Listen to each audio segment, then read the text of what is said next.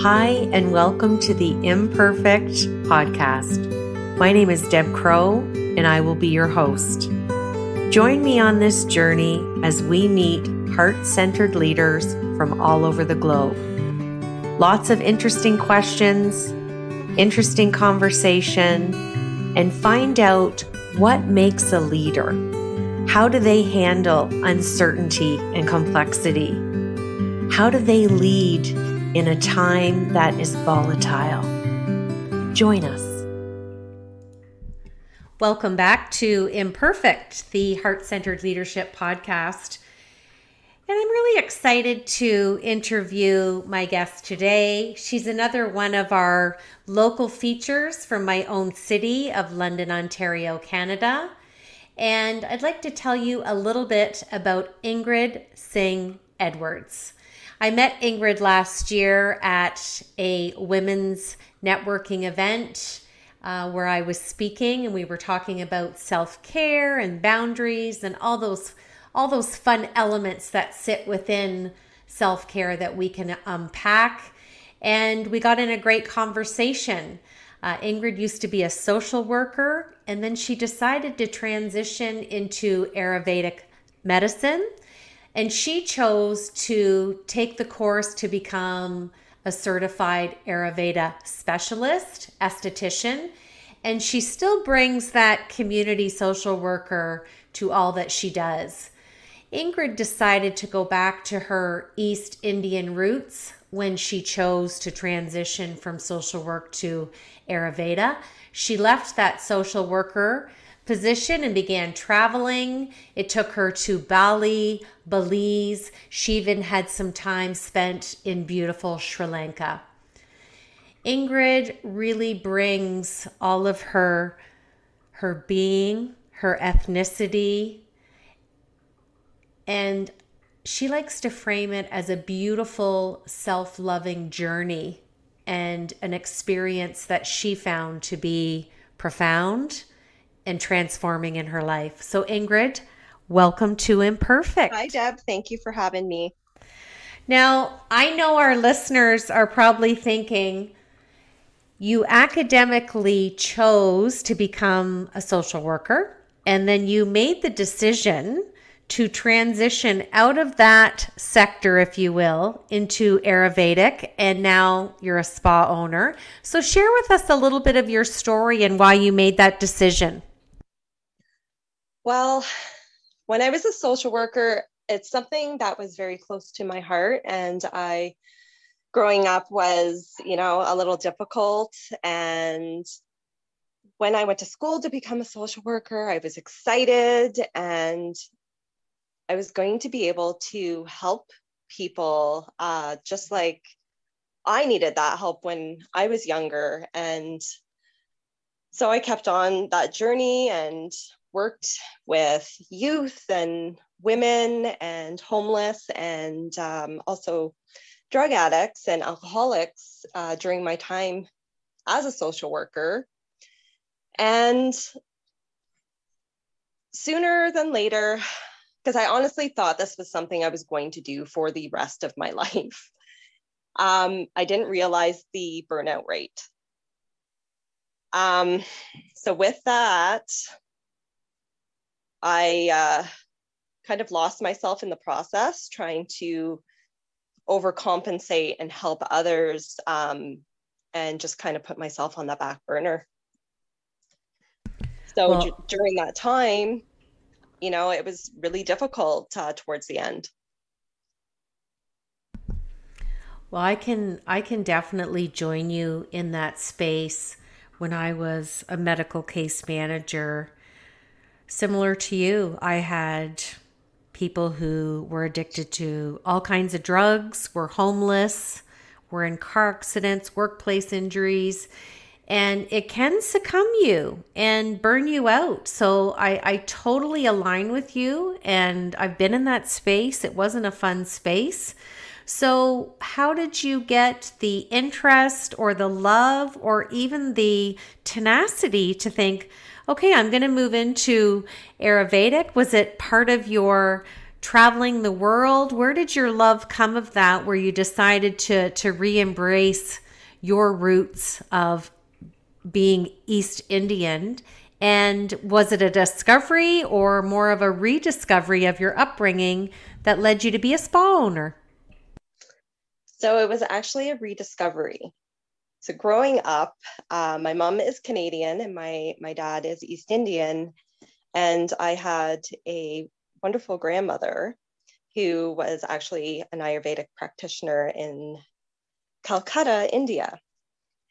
And growing up with that side of things, it was kind of like my little solitude with my grandma. So I would leave my house and I would go stay with her and with my cousins and my brother. And there was just something powerful that she she had and she she taught and she would do these head massages and these oil treatments and it just took me from a really dark place uh, growing up which I, I call home into like a safe space. Um, so i did grow up with it and didn't forget about it. I think you know life happens and you know self-care was just not at the forefront of my mind um, in my early adulthood. So when I was a social worker, you know, that was like the least of my worries. I don't need help and I always felt guilty and yada, yada, yada. Um, so, towards the end of my social work career, I decided, you know what? I'm going to take a mental leave and I need to do something for me. So, I decided to travel.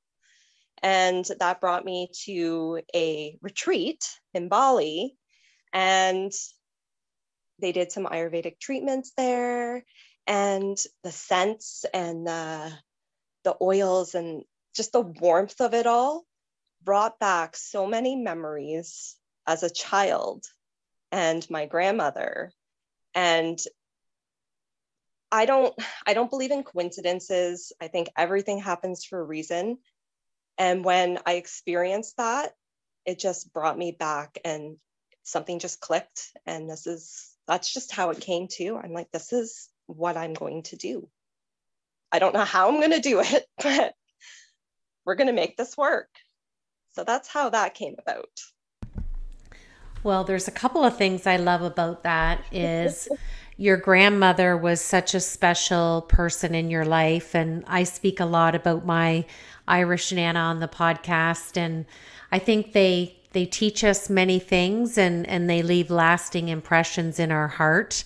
The second thing that I love about what you said is you didn't know the how, but you solidified your why. So you didn't know how you were going to get there, but you knew that it was what you wanted to do and you figured it out and opened a beautiful spa. And I think that's so, so powerful. One of the things that I love about Ayurveda is I've heard things that its treatments always yield side benefits, not side effects. And anything that is to do with Ayurveda is always in love. And I think, again, that's just such a, a beautiful legacy to your grandma. Absolutely. And I know how I know how much you enjoy doing it and your spa is very beautiful. So my next question is share with us what imperfections that you bring to your heart centered leadership? My imperfections, uh, perfectionism. I want to be perfect at everything, and it's just not tangible. I'm very hard on myself. So, how I've dealt with that is working alongside other powerful women that are strong in their leadership and you know it's okay to make mistakes it's okay uh, to not be you know quote unquote perfect because there's no such thing as perfect and we're always growing. It's something that i'm still working on. But i think that it just takes time. And as long as, you know, at the end of the day, I've tried my best, I've been compassionate, and I've shared kindness in a loving way, that's that's really all that matters. Absolutely. And I, I think we all bring perfectionism in our personal life, in our work life.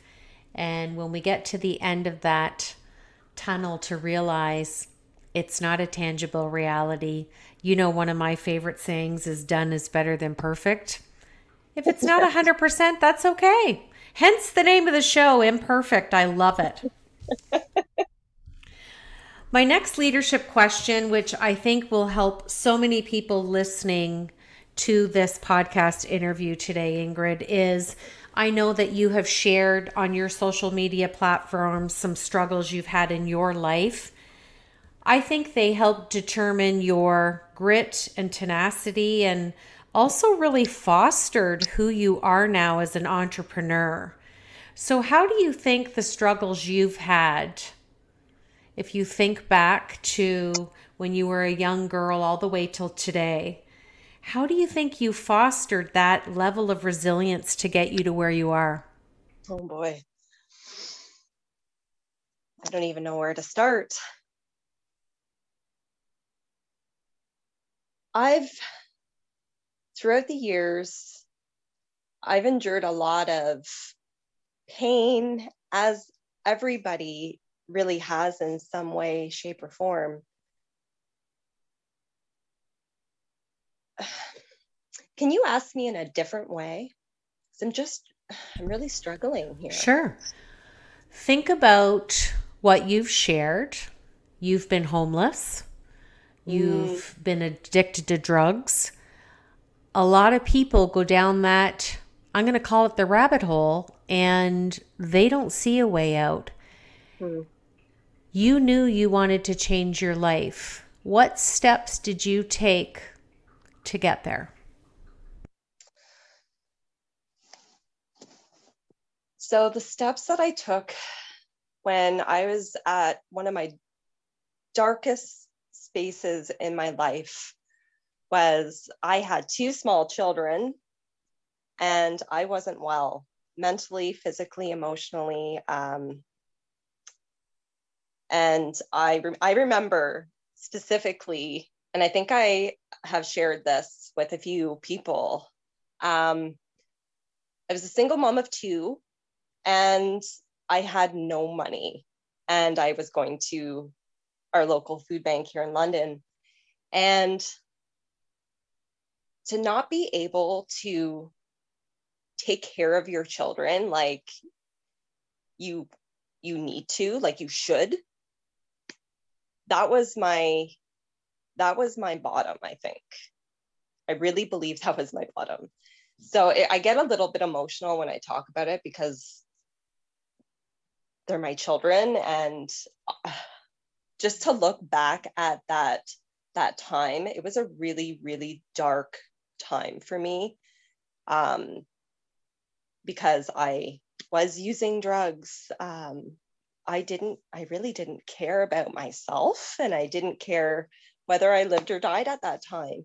However, I had two kids that I had to feed and I had to put a roof over their head.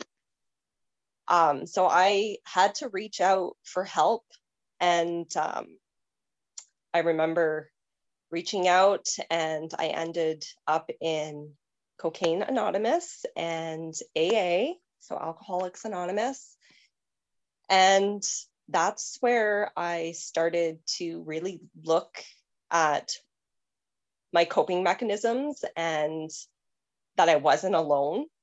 There are other people out there that struggle with the same things. So I wasn't special by any means, but I wasn't alone. So for the first time in a really long time, I had a sense of community around me. Um, so I got some financial help throughout that time and it kind of helped me through.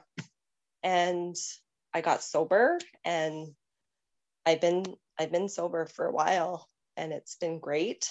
And it took a lot of a lot of courage. It took a lot of tears and like blood, sweat, and tears, literally, um, to pull myself out with the help of others as well.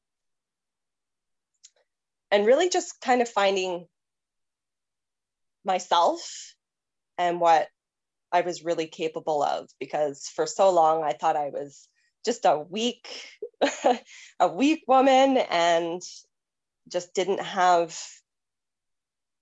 a bright light at the end of the tunnel. So it was very lonely. Well, and it's it's raw. It's it's grit at its finest. Its tenacity was sitting there and you grabbed it. And thank you for sharing your heart and a, a time in your life. And I always say that when we think back on different periods of our lives that make us emotional, our heart's still attached because our ego is in check. And I think it's brave and it's just so heartfelt, Ingrid. Thank you so much for sharing because I see who you are now and I just think it's such a phenomenal transformation. Thanks, Deb. Now, my last question is I'm sure you hear, I've even joked with you, I've tried and practiced so many times to say Ayurveda. I even was listening on Google to pronunciate it. My last question around leadership is let's maybe debunk some of the myths around Ayurveda because I know people hear that word and they think, mm. oh, it's about herbs and nutrition. To me, from everything I've read and learned and learned from you and experienced, it's really about understanding the human constitution and how different we are as people. So I would love for you to share with us, because I really see you as a leader in this sector, Ingrid.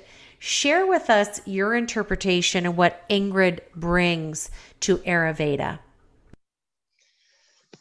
Okay, so Ayurveda is all encompassing. So we're not just, like you said, we're not talking about just diet and herbs and, you know, a lot of people think that it's like this this witchy way of being and it's most certainly not. We're looking at all the elements in our bodies and with the seasons and with the earth and it's just like I said, it's all encompassing. So we're looking at your constitution. So, in another term, it's your dosha. So, we have the vata, pitta, and kapha, and then we also have tridosha, tridosha, sorry. And those all carry the elements. So we have air, we have um, space, we have fire, we have earth, we have water every living thing on this planet has all of those elements. So if we think of, you know, a plant, what does that plant need? You know, they have the air, they have the sun, they have the earth, which is the soil, they need water. So you you really have to educate yourself on on all of it because it's not just one thing and it's a lot to do with loving yourself and really looking into what your body needs, what your mind needs, meditation, and all of those things, because yoga and Ayurveda go hand in hand, because yoga is the sister science of Ayurveda as well. Anything else that I missed? well, I love that because you know I'm a yoga teacher, and the, and I've never heard it said in that way. They are sisters to each other. And I think if people really spent some time understanding what their dosha is, mm-hmm. I love anything around Sanskrit and anything to do with intention. But when you can find out what your dosha is and how to keep it balanced or how to recognize when it's imbalanced and those elements and their attributes they're powerful. And when you understand them, I think it helps you encompass and embrace the foundation of self care because when you understand the elements of this science, it's like yoga. It's the science of the mind. And and when you know what you're dealing with, it's much easier to live a life filled with activities of daily living that is of your making. Absolutely. Super powerful. You know I love this stuff. Yes. Now I'm going to switch to my Fab Four, and these are just four fun questions about Ingrid, whatever's on the top of your mind. So tell us, first question, tell us something we don't know about you. Ooh. I love junk food. I love junk food. I know I talk a lot about eating healthy and eating for your dosha, but everybody has their little vice, and my vice is junk food. I love lots of desserts, lots of sweets, um, sour candies. That is my jam. and that's okay. I'm sure a lot of people listening have the same vice, so that's interesting. But I love that you qualified it. Yes, you are you are an Ayurveda specialist, but you still allow yourself some integration because I never use the word balance to have some junk food and who doesn't? We're yeah. going to leave who who doesn't have some junk food? We all have our little vices. Second question, if you had to sit down with the 15-year-old version of Ingrid, what advice would you give her? Oh boy. Uh, if I could sit down with that 15 year old, I would give her a big hug and see, I get all emotional. Oh my goodness. I would give her a big hug and say, just do you and go get them. It's awesome. Well, there's been a few years between where you are now and that 15 year old. So lots of lessons. And, and when we can embrace our younger self, we always have such wise advice to give, don't we? Yeah, for sure. Do you have a word or an aspiration or a dream for 2021 that you would share with us?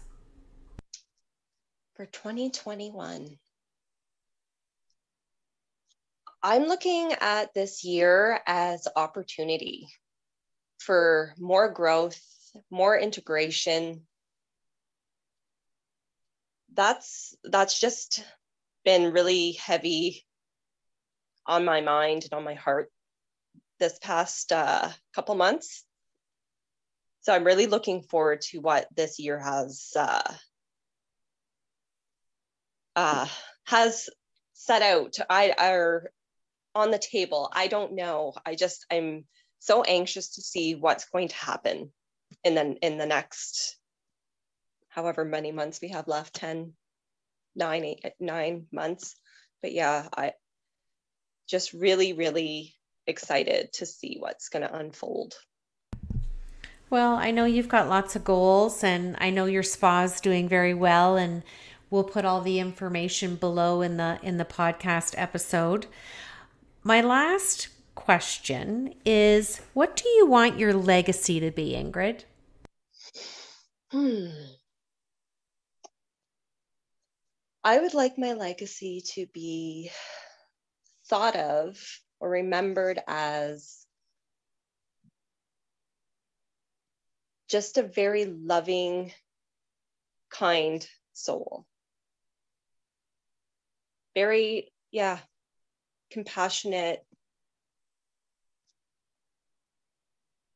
I, I don't think I would ask for much more because I, I don't, in, in my line of work, I've been called a guru and, you know, and that's great. And I, I almost blush when I hear that, but I, I don't like putting people on pedestals. And I, I don't, uh, I think there's a, a fine line between putting someone up high and really looking up to someone. I would just, yeah, I just want to be remembered as, you know, I've paved a path and I just hope that maybe one day I can inspire someone else and that I've sprinkled kindness and compassion and love everywhere. That's pretty much it. Well, and I think you've done that, and that's why I wanted you to, to be on the show. I think you possess a lot of heart centered leadership qualities. And I picked a really fun quote to end the show today um, by Deepak Chopra, and I think it really encompasses our conversation. His quote is Ayurveda is the science of life, and it has a very basic, simple kind of approach, which is that we are part of the universe and the universe is intelligent, and the human body is part of the cosmic body. So I do believe that you are a heart centered leader in this sector, Ingrid. I think your upbringing, the influence of your grandmother, your East Indian roots, but I also believe that all the valleys and peaks that you've gone through are also wrapped into your success along with your social work. And I know that social worker shows up every day in the spa and that's another element that you bring to your leadership because you are so compassionate, you are trustworthy. And when you can build trust and rapport as quickly as you do, I think that's a gift that a lot of people don't possess. So I want to wish you nothing but continued success at the spa. And thank you for spending time with me today. Thank you for having me, Deb. My pleasure. If you like this episode, we'd love for you to give us a, a rating and a review. And thanks for spending time with me today. This is Deb Crowe. Thanks again for joining me on Imperfect, the Heart Centered Leadership podcast.